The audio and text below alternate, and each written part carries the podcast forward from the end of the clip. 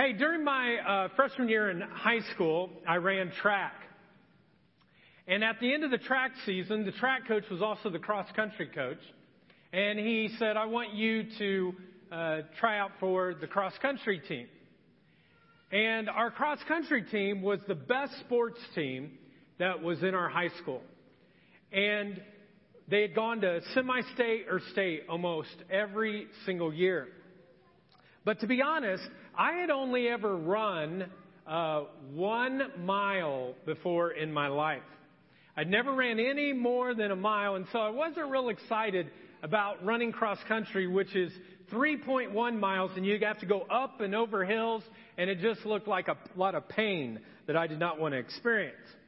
But the coach was like really persistent, and in my mind I thought, well, I could earn a letter in cross country for the cross country team, and that was my motivation. So I decided that I would do it.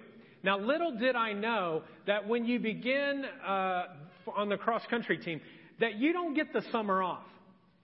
You start running about midsummer. And you run out uh, very, very early in the morning because it's so hot. And so at 7 in the morning was our practice. And I didn't like 7 o'clock in the morning when I was 15 because I needed my beauty rest. Because I was the ladies' man. And I had to look good, but it didn't matter. You had to be there at 7.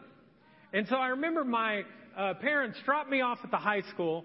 I walk up, and there's a whole group of guys, and they're all stretching, but no one's talking to each other. They're real, real serious with one another. And I walk up, and there's no fun, it looks like. Like, this is a no fun group. And about that time, uh, Sean Casey, who was the team captain, walked over and greeted, was going to greet me, I thought. And he walked up and he put his finger in my face and he goes, Why are you here? I'm like, ah, that must have been the welcome team, I guess, you know? And I was like, well, uh, Coach McCord asked me to come and try. He's like, no, no, no, no, no. Why are you here? And I was like, dude, if you don't get your finger out of my face, it's going to be on like Donkey Kong, you know? Now, if you weren't raised in the 80s, you have nothing to understand about Donkey Kong. But if you want to Google it, you can, okay? But he was really, real, really persistent too. He's like, you tell me, why are you here? Because this is what I know. If you don't know why you're here, you will not come back tomorrow. And so I stood there and I was like, well, I'm here because I want to earn a letter for the letter sweater. Exactly. And that's what they did. They all started laughing at me. The coach is laughing at me. They're all like laughing at me in the midst of that. Well, that particular day, they drove us out in a van seven miles away. And the coach basically said, Find your way home. And we had to run seven miles. I'd never run anything more than a mile in my life. And as I'm running, I'm thinking, give up, quit, call mom, do anything, you know, just don't. And Sean Casey, though, he ran right beside me the whole time. He's like, You can do it, man. You can do it. We train for fame. We train for fame. And I made it back. And the next day, I made it. And then we made it to the semi state. And I've got some artifact right here to uh, show to you. The letter sweater. You want to see if uh, it still fits?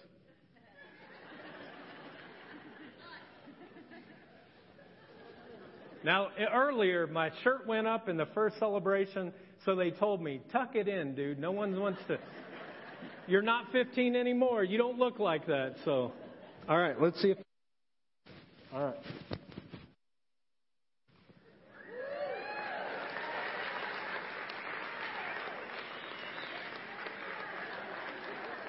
I might wear this the rest of the time. No, I'm joking.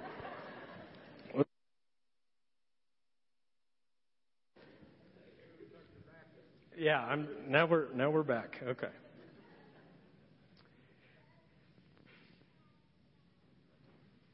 It's kind of hard to follow that, you know what I mean? All right. So this is the thing that I found out about cross country. Cross country tries to train you to be strong in running. But it's not just your body. You got to be really strong in your mind.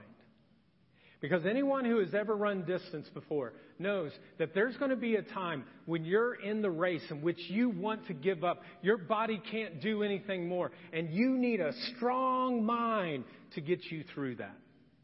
So cross country was not just about the physical part of running, but it was about being strong in your mind, being strong, I would even say, in your spirit, because that's what the essence of it is.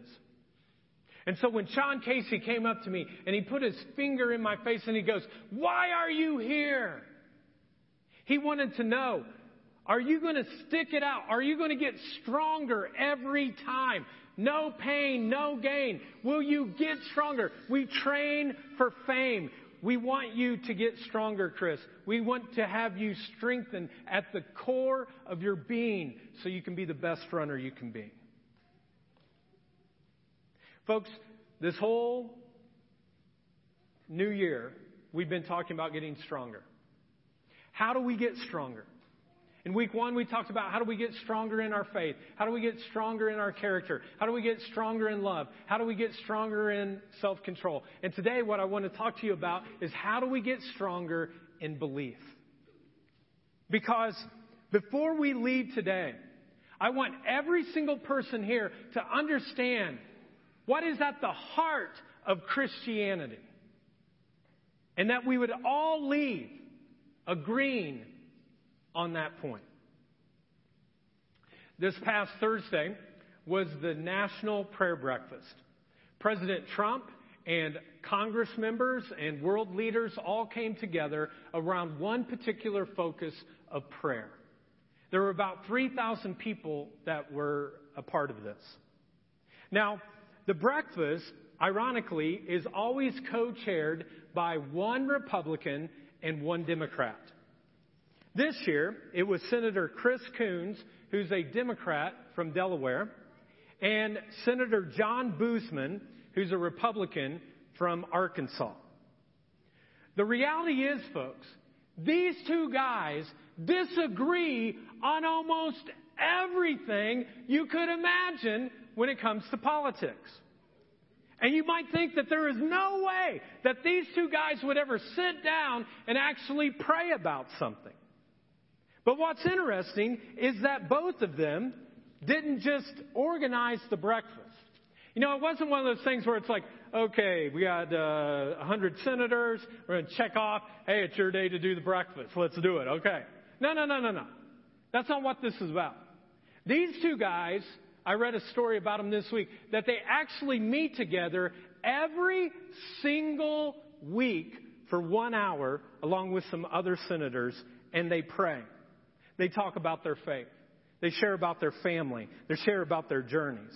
And at least for one hour a week, they put the political issues aside, the partisan politics aside, and what do they do? They focus on prayer. Now, when I first read this article, I was like, this is weird. Because I'm a, a person who watches a lot of different things. And so these guys are not like even close to each other on most political things. I mean, I would never, in my wildest imagine, thought that they would get together to pray. I mean, folks, how is this possible? How is it that there are some things that we find that unite us, but there are many things that are quite different. And so today, this is what I want to tackle. Now, all of the or all of this, all this concept that I'm talking about, it all centers around one word, and that is the word belief. Belief. And it's fascinating for me to hear people use that word in very different ways. I mean, it's like all over the spectrum when it comes to this word belief. People have many different thoughts on that. For example, a person can say, I believe that Jesus Christ is my personal Lord and Savior. And I hope that some of you, by the end of today, some of you would make that decision. And I'd be like, yes! And other people are like, well, I believe that if you're a Christ follower, you should do everything you can to work at eradicating human trafficking. And I'd be like, yes, I think that's a great thing. Someone not too long ago came up to me and said, I believe that Coach Pagano and Grigson should be fired from the Colts. One out of two ain't bad, you know? One out of two ain't bad. I heard somebody recently that came up to me and said, I believe that Vanessa is going to win The Bachelor. Do any of you believe that Vanessa is going to win The Bachelor? Like some of you right now are like, I don't watch The Bachelor. Liar. So I keep hearing this word though. People use believe. And when, every time they, they use that word, they're passionate about whatever it is that they believe, wherever it's at. So for the rest of our time, what I want to do is I want to take this word believe and I want to look at three synonyms that I think are central to understanding what the Christian faith really is about. Now, the first word is similar. It's a synonym to belief, and the word is essentials. And you can write that in your program or you can put it on your app. But the worst, first word is essentials. And when I say essentials, I'm talking about matters of first importance. Like, what is most important? Now, if you're a Christ follower, I have a feeling that some of you have some things that you would say, these are matters of what is most important, what is of first importance. And maybe you have two things, or maybe you have three things, or maybe you have four things that you're like, these things are matters of first importance. But also, when we talk about belief, we talk about a second concept, and that is convictions. And we think of this word of convictions, we are literally talking about the strong belief that we hold. That there is something that is essential and is a strong belief for me. It's different than essential, but it's a conviction. It's something that we believe strongly. People will say things like this I believe that if you're a Christ follower, you should do something to eradicate human trafficking. Or I believe that if you're a Christ follower, you should sponsor at least one child from an underserved area to be able to care for them, whether it's in the U.S. or it's across the globe. And a conviction typically happens because someone picks up this book, they read it, they have an interpretation of what that is, and then they will have a, a, wiring of who they are and their experiences. Maybe they had some pain, some hurt, some kind of experience in their life that makes them have a conviction towards something. And they have a strong belief in whatever that is. Now, the, the last word is a synonym called preferences. And you can fill that in. It's preferences. This is where we give an advantage of one thing over another, an advantage of one thing over another. It's like if you ever played tennis before, or you've watched tennis, you'll find that eventually they get to a tie, and it's called deuce. And then whoever uh, gets that next point, they'll say advantage, whoever that is. Like Chris Bunch, advantage over Derek Young in tennis. I would kill that guy in tennis. I mean, I'd make him, he's got all these little muscles that he thinks, I mean, I'd just kill him. All right, I digress. Let's go uh, a little bit forward. But we all have convictions. We all have preferences. We all have essentials. So, what are the things then that really hold us together? And what I want us to look at is this concept of essentials. What is of most importance? And the way we're going to do that is we're going to be looking at a passage of Scripture, actually a whole letter that Paul wrote to the church of Corinth uh, in 1 Corinthians. Now, Corinth was kind of like Las Vegas. Whatever happens in Vegas, what? Yeah, stays in Vegas. And Corinth was just filled with all kinds of stuff. And uh, Corinth is in present day Greece, and people were worshiping idols. They were worshiping pagan gods, and they would sacrifice food to that. And so this is a group that he's writing to, but there's also a group of Jewish folks who have had one God and have honored the one true God in the midst of that, and they have come to Christ. And in 1 Corinthians, Paul lays out what is the essentials, convictions and preferences, and he walks through it. And in 1 Corinthians 3:11 it says this: "For no one can lay any what's it say? Any foundation other than the one already laid, which is who? Jesus Christ. For Paul, Jesus Christ is the foundation. Now, I have several friends of mine who are builders. They build different things.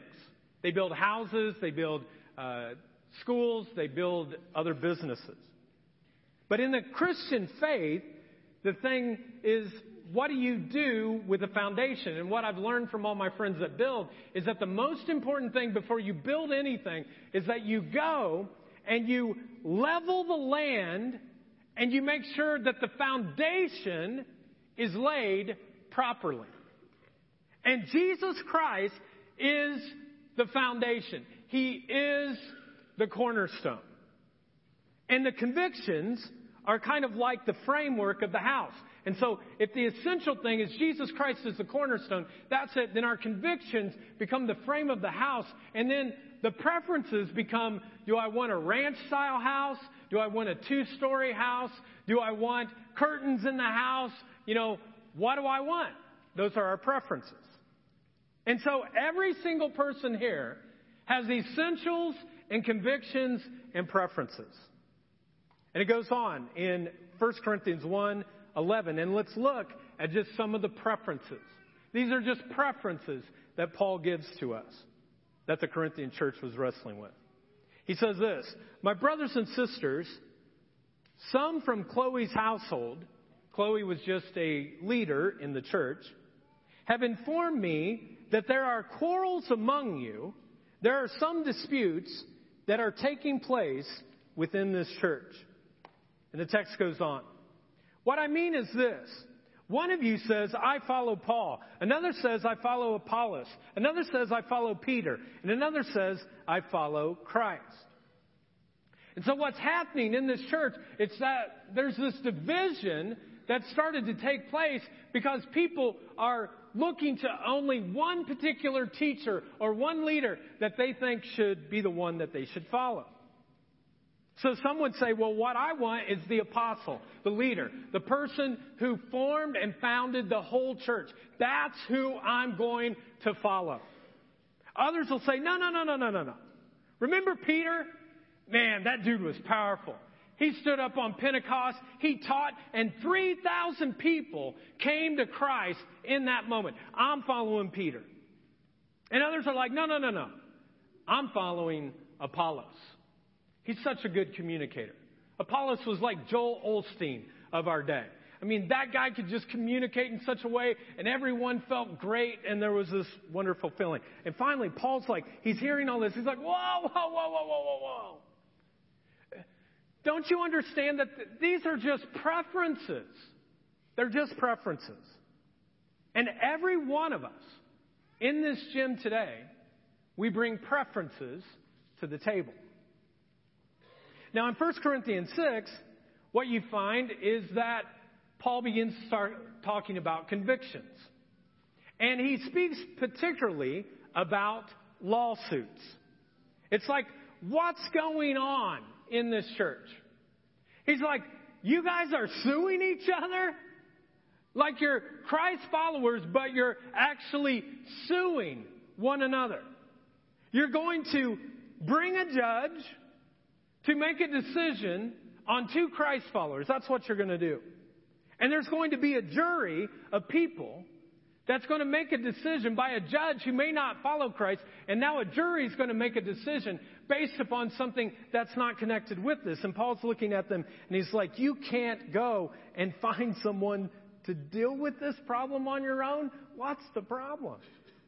And look at what he says in 1 Corinthians 6 5 and 6. Is it possible that there is nobody among you wise enough to judge a dispute between believers, but instead one brother takes another to court, and this in front of unbelievers? And for Paul, this was a conviction. It's like, guys, if you're going to have an issue, settle it among yourselves. Don't, don't take it to court. This is my conviction. It's not right. And this is the thing, folks. If you go through 1 Corinthians, what you'll find is chapter after chapter, verse after verse, there are convictions, there are preferences all over the place. But he finally gets to the end of his letter. And in 1 Corinthians 15, he finally says, But this is what is essential. This is the most essential. And starting in verse 1, he says this Now, brothers and sisters, I want to remind you of the gospel. Gospel is just a word that means good news, the good news of Jesus. I preached to you which you received and on which you have taken your stand. By this gospel you are saved. If you hold firmly to the world to the word I preached to you. Otherwise, you have believed in vain. For what I received, I passed on to you as of, what's it say? What is it? Of first importance. Paul is saying that everything that I have shared in these pages so far are preferences and convictions. They are not of first importance. So what Paul's going to do now is he's going to actually take the essentials of what is most important, why he started the church, why he gave his life to Christ and started them. And it's this that Christ died for our sins according to the scriptures, that he was buried, that he was raised on the third day according to the scriptures, and that he appeared to Peter and then to the twelve. And Jesus goes on and he appears to the apostles and then he goes and he appears to 500 people. And then finally he appears to Paul walking down a road one day. And Paul's saying, you know what the essential is? You want to know what is of first importance? What is of most importance? It's that Jesus died. And if Jesus died, it meant that he had to be alive at one point. And God sent His one and only Son to walk planet Earth. Why? So that He could understand everything that you and I go through on a regular basis, and He would understand our pains, our hurts, our highs, our lows, all of it. And to show people that there is a walk that you can make, that you can have access with God, with the Father. Jesus taught people about the kingdom of God and how they could have access to the Father. And he did it to the point that he died. He walked enough in the world and he made so much change that he eventually died. And when he died on a cross, he didn't die for himself. It's the ironic thing about Jesus. He didn't do anything for himself, he did it all for you and the person beside you. He died for each one of us. And what did he die for? All of your sins. Every time you mess up, every time you make a mistake, every time you have a bad attitude, every time you're angry about something, he died for all of those things. He died for the skeletons in the closet. You know the things that no one else knows but you, but you know what those are. And Jesus said, I'll die even for that. And then he died on the cross. The only thing is, he didn't just stay on the cross. Scripture tells us that they took him off the cross and they put him in a tomb. He's buried for three days. But three days later, Easter happened. Have you ever been to a funeral and someone like starts crawling out? You know what I mean? They all stay. 100%. Jesus, though, he walks out of the tomb. And he's a, he appears first to the apostles and then to 500 people and then to Paul, and he appears to all of these people. And then finally, he ascends back to heaven to be with the Father.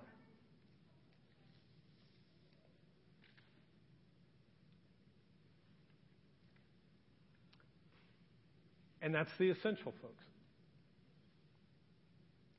For Paul, the big idea of the Christian faith, the essential thing about the Christian faith is this that Jesus died, that Jesus was actually buried, that Jesus rose, and that Jesus appeared to over 500 people.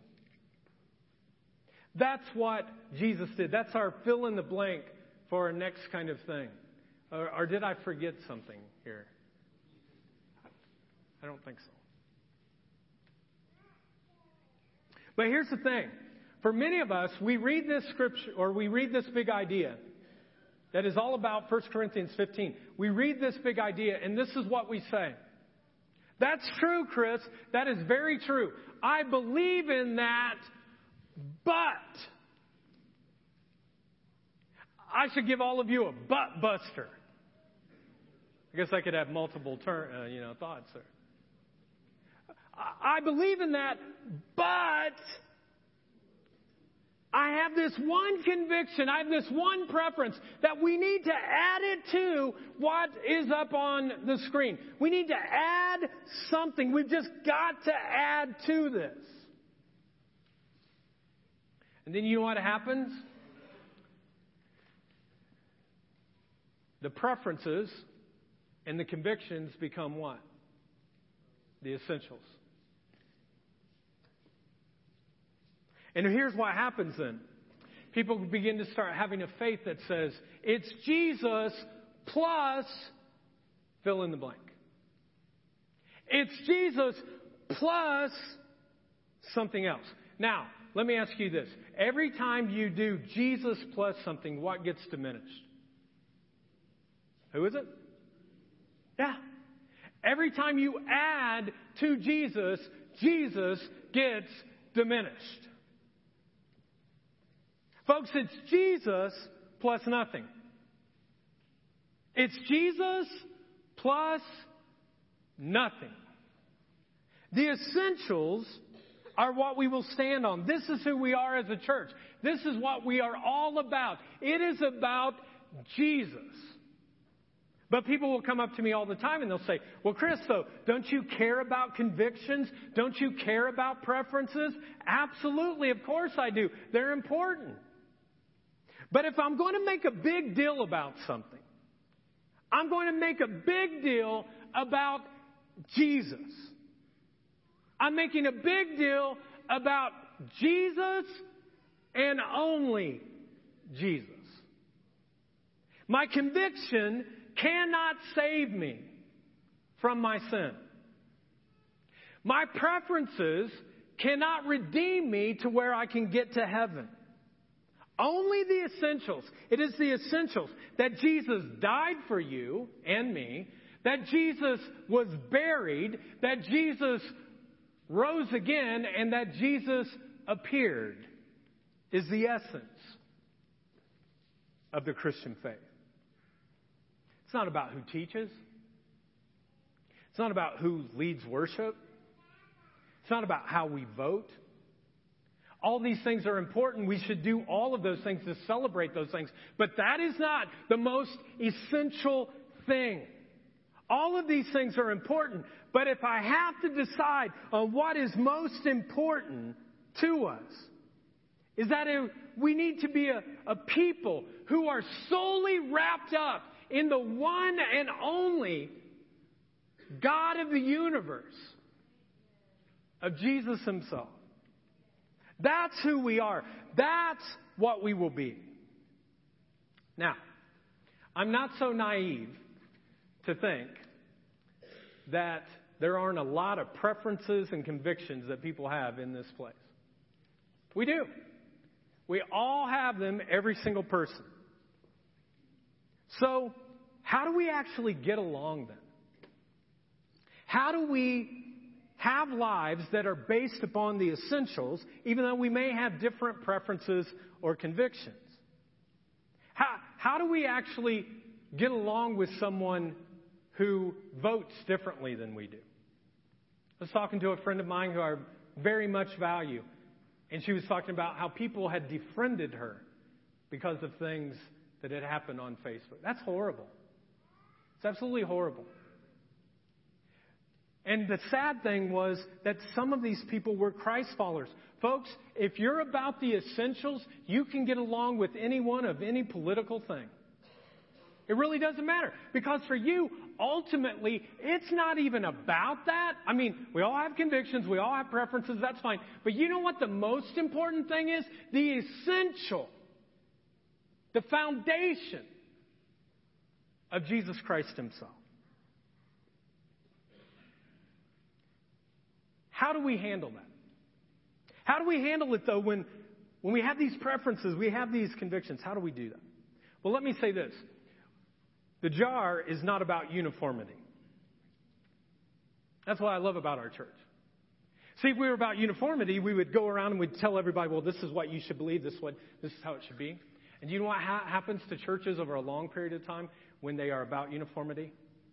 They die. They die. Every one of us is wired differently in the image of God. Every one of us has a different story. Every one of us has something that we can offer here to the church. And each of us are at different places on the spiritual spectrum. Some of you are more mature in your faith. Doesn't necessarily mean you've been here longer or less. You're just more mature. You've surrendered more of your life to Christ. And others of you, you're learning how to do that. But the key to everything, folks, is the essentials, not the preferences. Let me say this. What do you think heaven's going to be about? The essentials. It's not going to be about preferences and convictions. It won't be. Heaven is going to be about the essentials. And while we're here on earth, we should do a dress rehearsal for what is going to be in heaven. Because that's what, that's what this is. You realize, folks. You know, I've, I've shared this many times before. Your time here on earth is like one grain of sand. Your time in heaven is all the other grains of sand on the earth. This is just a dress rehearsal for the big show. And in the big show, it's going to be all about Jesus. It's going to be like all about Jesus. That's who it's going to be about. In fact, Paul speaks to this when he writes to Rome. He says this about people. He says, Accept the one whose faith is weak without quarreling over disputable matters. He actually takes two chapters in Romans chapter 14 and 15, and he basically focuses on the fact that there are some people whose faith is weak, and there are some people whose faith is strong. And people who have a weak faith, sometimes they have a struggle to understand the freedom that they have in Christ and Christ alone. And the reason that he was writing this is because there were some people, remember I said earlier on, that were pagan worshiping people in Corinth, and they would come, and it happened in Rome too. They were all worshiping these pagan gods and they would eat food. And they remember going into this temple and sacrificing food. And now that they came to Christ, they couldn't do that anymore because they remembered that there were temple prostitutes and there was all this debauchery and alcohol and all this kind of stuff. And they're like, I just can't do that anymore. But there were some people in the church at that time who were like, get over it. Dude, you're free in Christ now. Why can't you be like us? Why can't you be more like me in this freedom? And this is what they were doing. You had some believers that were pushing away others. And they were actually becoming an obstacle. They were becoming a stumbling block for other believers in Christ. And Paul's saying, that's not okay. It's not okay. He's telling them to, if you're going to be strong in your faith, accept people, welcome them, don't get caught up in useless conversations or disputable matters. It's not worth it. It's not worth it. One day after church, I was all done, and a guy came up to me. He was very new to uh, church and God, the whole thing, and he came up to me. He said, Pastor, I, I've got a gift for you, and it was all wrapped up. And so I unwrapped it, and uh, this is what I thought I would see, but that's not what I saw. This is what I saw. It'll come up. You know what this person did? They took a DVD that they rented, and then they made a DVD that they gave to me. And I had this big old stack of all of these, and the, the person was very clear to be like, "Now I want you to know they're all G and PG." I'm like, "Okay, they're all illegal too, but." Uh... now listen, I didn't say that though. You know what I did? I said, "Thank you." Now, I could have done this. I could just done, oh, I can't. Do you know this is illegal? You are a bad person. This is wrong. You could go to jail for it. This is horrible.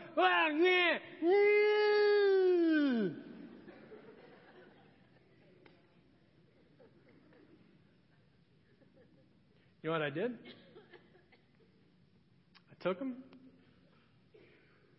I said, thank you. I took them home. I threw them in the trash. Now, Here's the cool thing.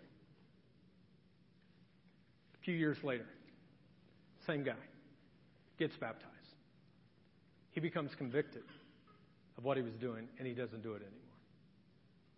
But this is what I know. This is what I know to the core of my being. If I would have went off on him on that particular thing at that time, he would have walked away from God. He's a stubborn guy. He wouldn't have had any idea whatsoever of what that meant because that wasn't a, con- a conviction for him. You know, there are things that are actually in this Bible that are very important, but there's a lot of stuff that's not in here. For example, how much internet should your kids be on each day?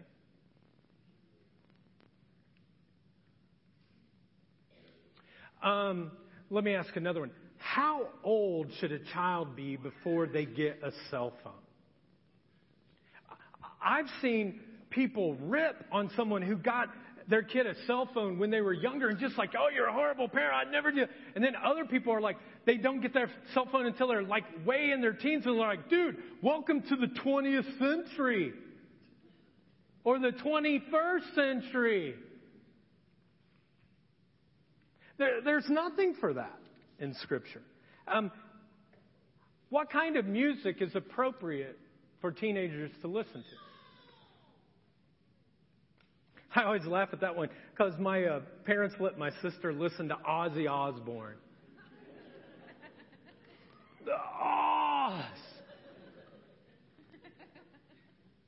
And I know there are people in the church, they thought they were the worst parents in the world. I'm not saying you should do that. I'm just saying there's nothing in Scripture that tells us what we should do with that.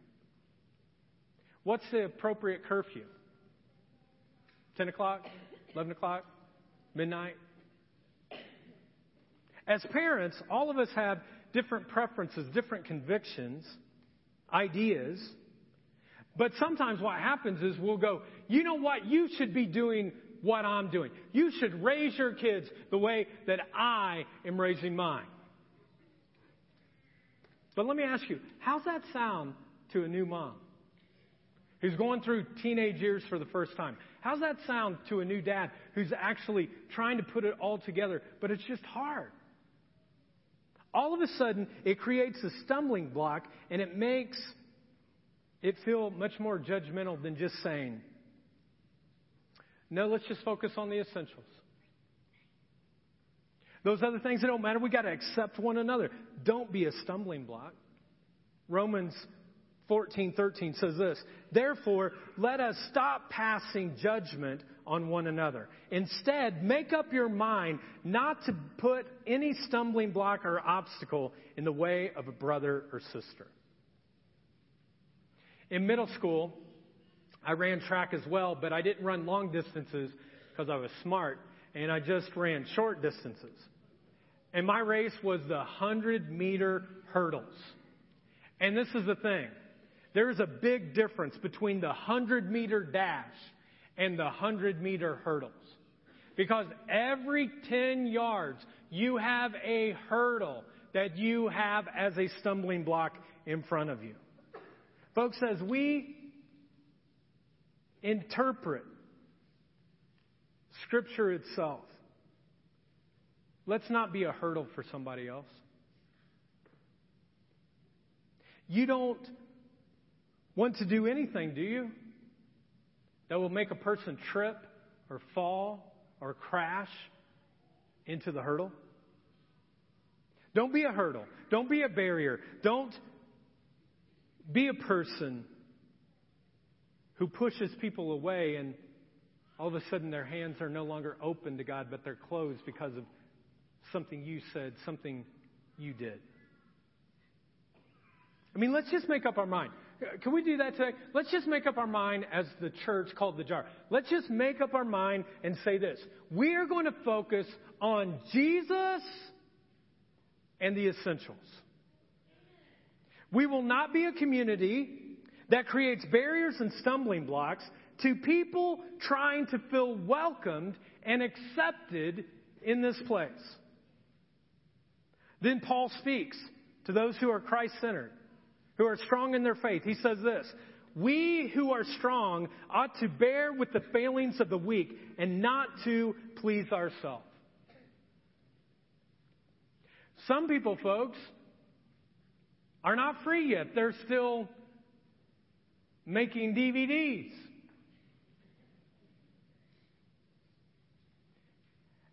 And they've created their own barriers, their own stumbling blocks. And we need to sit with them, hear them, be patient with them, and try not to please ourselves. Folks, do you know how you please yourselves? You want to be right. I want to try to be right. You're wrong. I'm right. One time uh, I had officiated at a wedding, and after the wedding, I was standing at the back door. This naturally wasn't our church, you know. Not too many people go, hey, I'd like to have a wedding in the gym. Uh, but all of a sudden, this lady walks up to me and she puts her finger in my face and she starts ripping me up one side and down the other about my interpretation of this scripture and that uh, this is not of God and on and on and on. And she's just like ripping me big time. And I'm thinking, as I'm listening to this woman, I'm thinking, this is not right. She is so way off on God. Other people are around listening to this. This is bad. Now, I want you to know, I wanted to go off on this woman. I've got a master's of divinity. In other words, I'm divine and you're not. And I was really, really close to just like ripping her a new one. And then all of a sudden, I got this prompting from the Holy Spirit that said, You're at a wedding.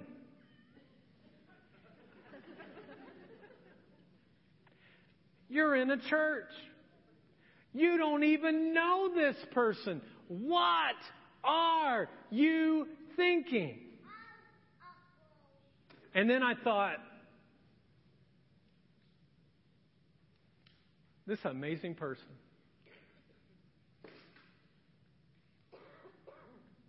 And you know why they're amazing?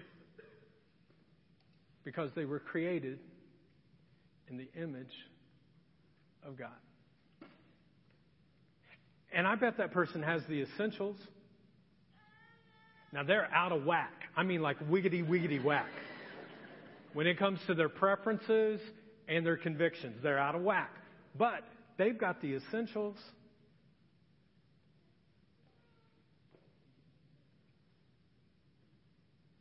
And it's not the gospel, folks. It's not the gospel. For me to try to get big and bear over them because intellectually, maybe I have a little bit more knowledge.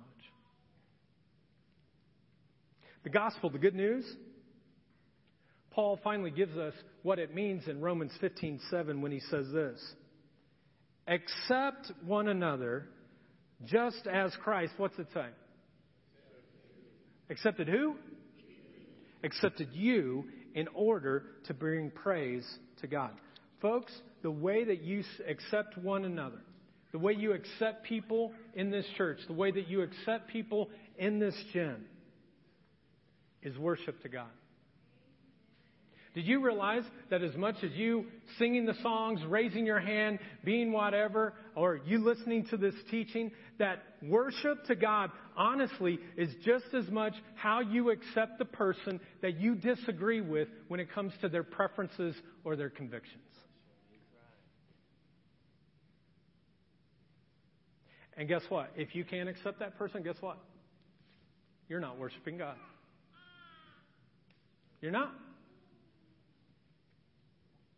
And what you're saying is this God, I know that you accept me, but I don't want to accept that person.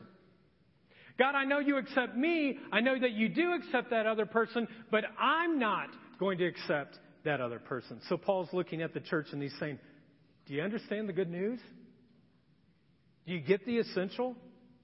God has accepted you and has given an invitation for you to accept other people, no matter where they are on the spiritual continuum. You know what I've learned? That people who really have the essentials, I love being around those people. Because when they have the essentials, they're not worried about anything else. That's, that's where it is. And they're deep with Jesus and they live oriented lives where they're loving Christ, they're imitating Christ, they are honoring Christ in all that they say and do. There's something compelling about their life that people actually are attracted to them. And once they get connected to them, they're like, man, I want to be like that person. I want to be like that person. It is my hope and prayer wherever you work, when you walk into your workplace, that people are looking at you and going, man, I want to be like them. Because you're honoring Christ in ways. And if you're not, I guarantee you, your coworkers, you know what they're saying? They're fakes. They're phonies. Folks, I'm asking you today will you just make up your mind? Not to put any obstacle, no stumbling block before someone in our church or any church? I'm not above begging. Please, please, don't do this. Please don't do this. It, it doesn't help the kingdom. If they said yes to the essentials, don't let their convictions or their preferences have a stumbling block. Don't be the person who says, it's Jesus plus my conviction. It's Jesus plus my preferences. Be the kind of person that says, it's Jesus only. Jesus only. Jesus plus nothing. I mean, let's make a big deal about the essentials, but not the convictions, not the preferences. Amen? So that's a challenge for all of us who are here today who are Christ followers. Some of you, though, you're here today, and if truth be known, you're not. I don't know why you're here. Maybe you got dragged in here. Someone's like, You've got to come. And you're like, Oh, just to get them to shut up, I'll come, you know. And maybe you walked in here, though, honestly, you got a heavy burden in your life right now, and you've got some regret from your past, and you've got some pain that you're experiencing right now. You're in so much pain right now, and it all looks different, but you're going through something. And maybe one time you tried church and you tried to do it, but it didn't work. And so now you're here and you've drifted a little bit, but now you're back. And if someone were to ask you, why are you here? Why are you here? If someone were to ask me, why am I here? This is what I would tell them. I would say, I'm here because a guy by the name of Larry invested in my life. And one day he looked to me when we were at a football game and he said, Chris, if you will give your life to Christ, you'll never be alone again. And as a 12 year old, I felt so alone. And he and my parents, they gave me the essentials and the trajectory of my life totally changed because of that. Folks, I was 12. I had no idea about convictions. I had no idea about preferences. But that experience changed my life. Folks, today, if you don't really know what the essentials are in the Christian faith, but you want a relationship with Jesus, you're like, I really do want this, then it just takes a decision. A decision where you say, Jesus, I want to follow you. Jesus, I want to follow you. And then when you follow him, he says, This is what the essentials are. That Jesus died for you and for all of your sins, past, present, and future. That Jesus was buried. That he rose again. And that he appeared. And so if you're at a point today where you're like, I'm ready to do that, there was a card that was in your program when you walked in. And you can just fill your name out, your email, maybe date it, say, This is the day that I focused on the essentials. And, you know, I was praying about it today. Maybe for some of you, you need to reaffirm your faith in these essentials. That you've gotten maybe whacked out on convictions and preferences, but man, I do want it to be about Jesus and only Him. And so, in the same way, you might fill that out, date it, and when you're done, just put it underneath your chair and we'll pick it up. So if you want to say today, I believe in you, I receive you, Jesus Christ, as the forgiver of my life, the leader of my life, just sign it, date it, put it under your chair. And today, folks, would be a new day. It'd be the best day. It'd be a day that you'd walk through life and you wouldn't carry anything anymore. You'd be free.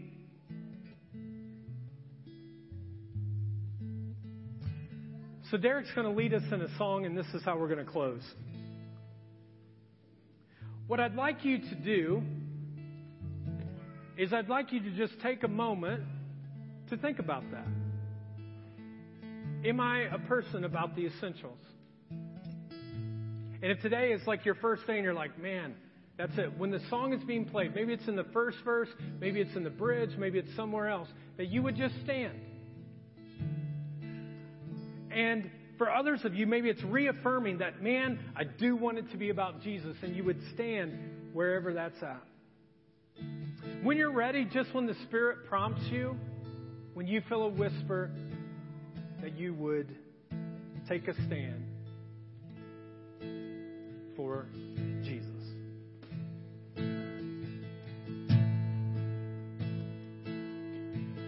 Sweet Jesus Christ, my sanity. Sweet Jesus Christ, my clarity.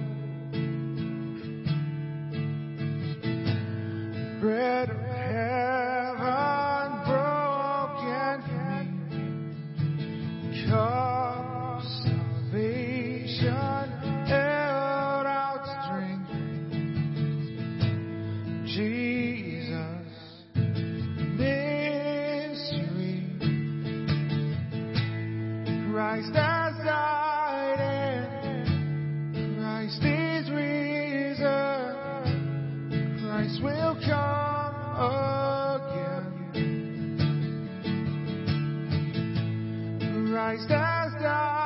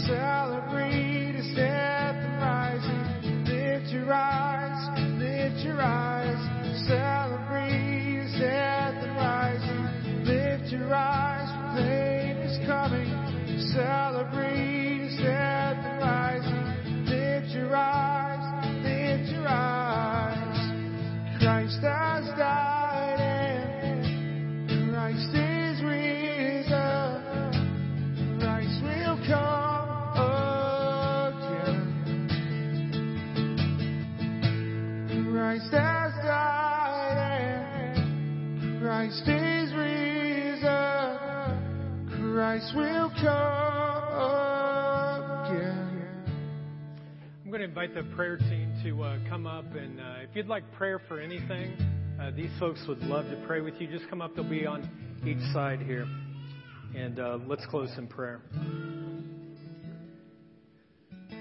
God, we thank you so much for your Spirit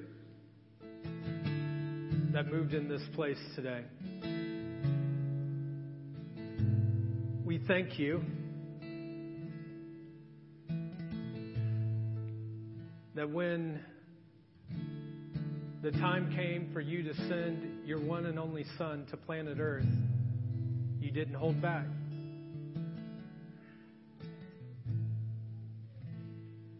And God, you saw all of the sin in my life, how messed up I am.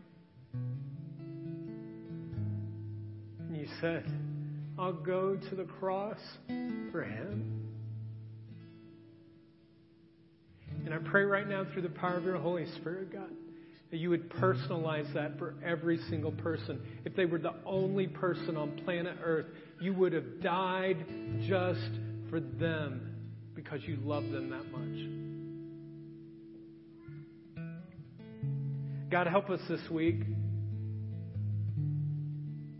to focus on the essentials, to focus on you. Help us not to be a stumbling block or an obstacle or a hurdle for anyone else. And may people see within us then